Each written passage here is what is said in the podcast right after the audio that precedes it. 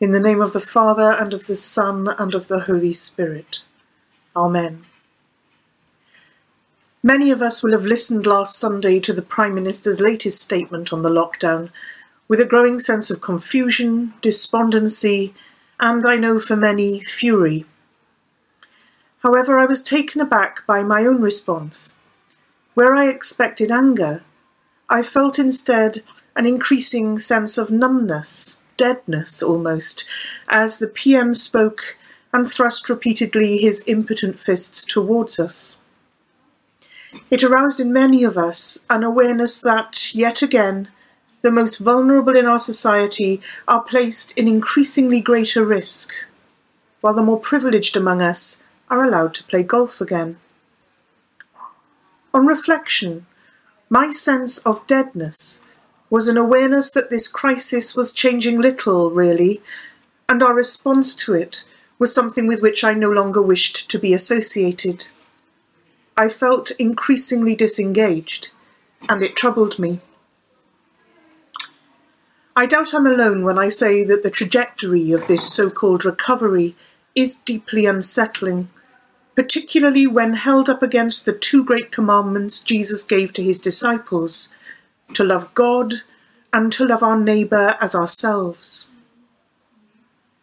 Unlike Mr. Johnson's commandments, Jesus' instructions are clear. At least we think they are, perhaps because they are so familiar to us. They slip nicely off the tongue for most Christians. But 2,000 years after their utterance, we still seem confused, conflicted, and even with the best will in the world, unable to adhere to them. Part of the difficulty, I think, is that they are so inextricably linked.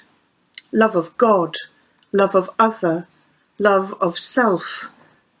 Most of us can manage to do one, or on a good day two, of these at any one time. But all of them, all at once. It seems that two's company, but three's a crowd regardless of whether they're socially distanced or not. We quickly discover that we just can't pull these commandments apart. They are as enmeshed as the Godhead Father, Son, Holy Spirit, God, neighbour, self. In our Gospel, Jesus makes it clear that the only way to effectively and sustainably love in this Trinitarian way is by opening ourselves to the Holy Spirit. We cannot love as we are called to love, as we long to love and be loved, through our own strength. To love like God, we need the power of God. And his great gift to us, as Jesus explains today, is his Spirit. We are never left alone without the support and resource of this love. This helps me a great deal when I think about this numbness I feel sometimes in the face of what's going on in the world. The Spirit can show us how passion and virtuous fury is located in our deadened parts, our absence of feeling or zeal for bringing about the kingdom of God.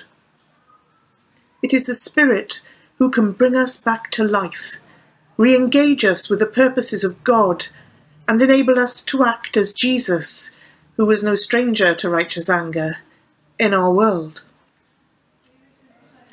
The ever creative spirit helps us forge a life in the moment, the here and now. We are held and enriched and created afresh moment by moment. This is enough. This is bounty. This is grace and it does not descend from on high, but resides within each of us, moving, probing, responding to our deepest needs and desires, and encouraging us to be more than we thought we could be. We are doing our best under extraordinarily difficult circumstances. I know that. The Church is serving and caring for the most vulnerable in our midst and creating new channels by which to minister to our isolated world. More people than turn up to church on a Sunday are tuning in to our online offerings as we seek to bring Christ into people's homes. And we should rejoice and embrace this new thing that the Holy Spirit is doing, while we long to be among one another, bodily as well as spiritually, again. In the meantime, though, nothing is wasted. This can be challenging to believe and inhabit in our current circumstances, when people feel frightened, fraught, and impotent. It can be difficult to see what is precious about life in the here and now, when we're feeling deprived of people and experiences. But the Holy Spirit is more expansive than we can envisage or hope for or imagine. So, in this time of crisis and fear, if we are to be spirit led, we must take care that this expands rather than shrinks our perspective, our engagement, our love. There are those I know who think the Church should not involve herself in politics. I'm not one of them. I've said this before, I know, but I believe it's worth repeating. I hold dear Desmond Tutu's observation that when people tell me that religion and politics don't mix, I wonder which Bible they're reading. How we care for the least of our brothers and sisters and for ourselves is how we care for the Christ we claim to love. Neighbours are not just those who live nearby. Care and concern is not just for those related to us by blood or those in our household. God is intimately concerned for the whole of his creation, for all people. And as God's people, we must be too. There are plenty of people of goodwill, and thank God for them. But we have been summoned to follow Jesus and to be guided by the Spirit, and as such, we are called to be brave and ferocious. For everything we do, to be with an eye to the bigger picture, the God picture. How do we do this? How do we grow rather than withdraw during this time? By praying earnestly for the gift of the Holy Spirit, by asking for open hearts, widened understanding, unflinching courage, amplified compassion.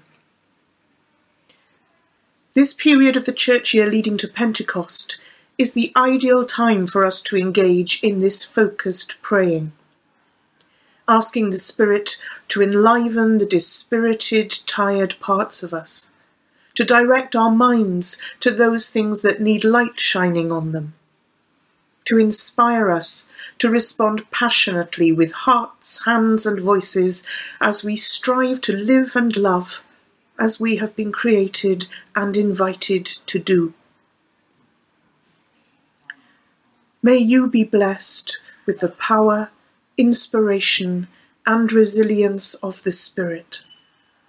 And wherever you are, whatever your circumstances, come to know the love of God, all people, yourself, as one and the same love, and the path to transformation, wholeness, and peace.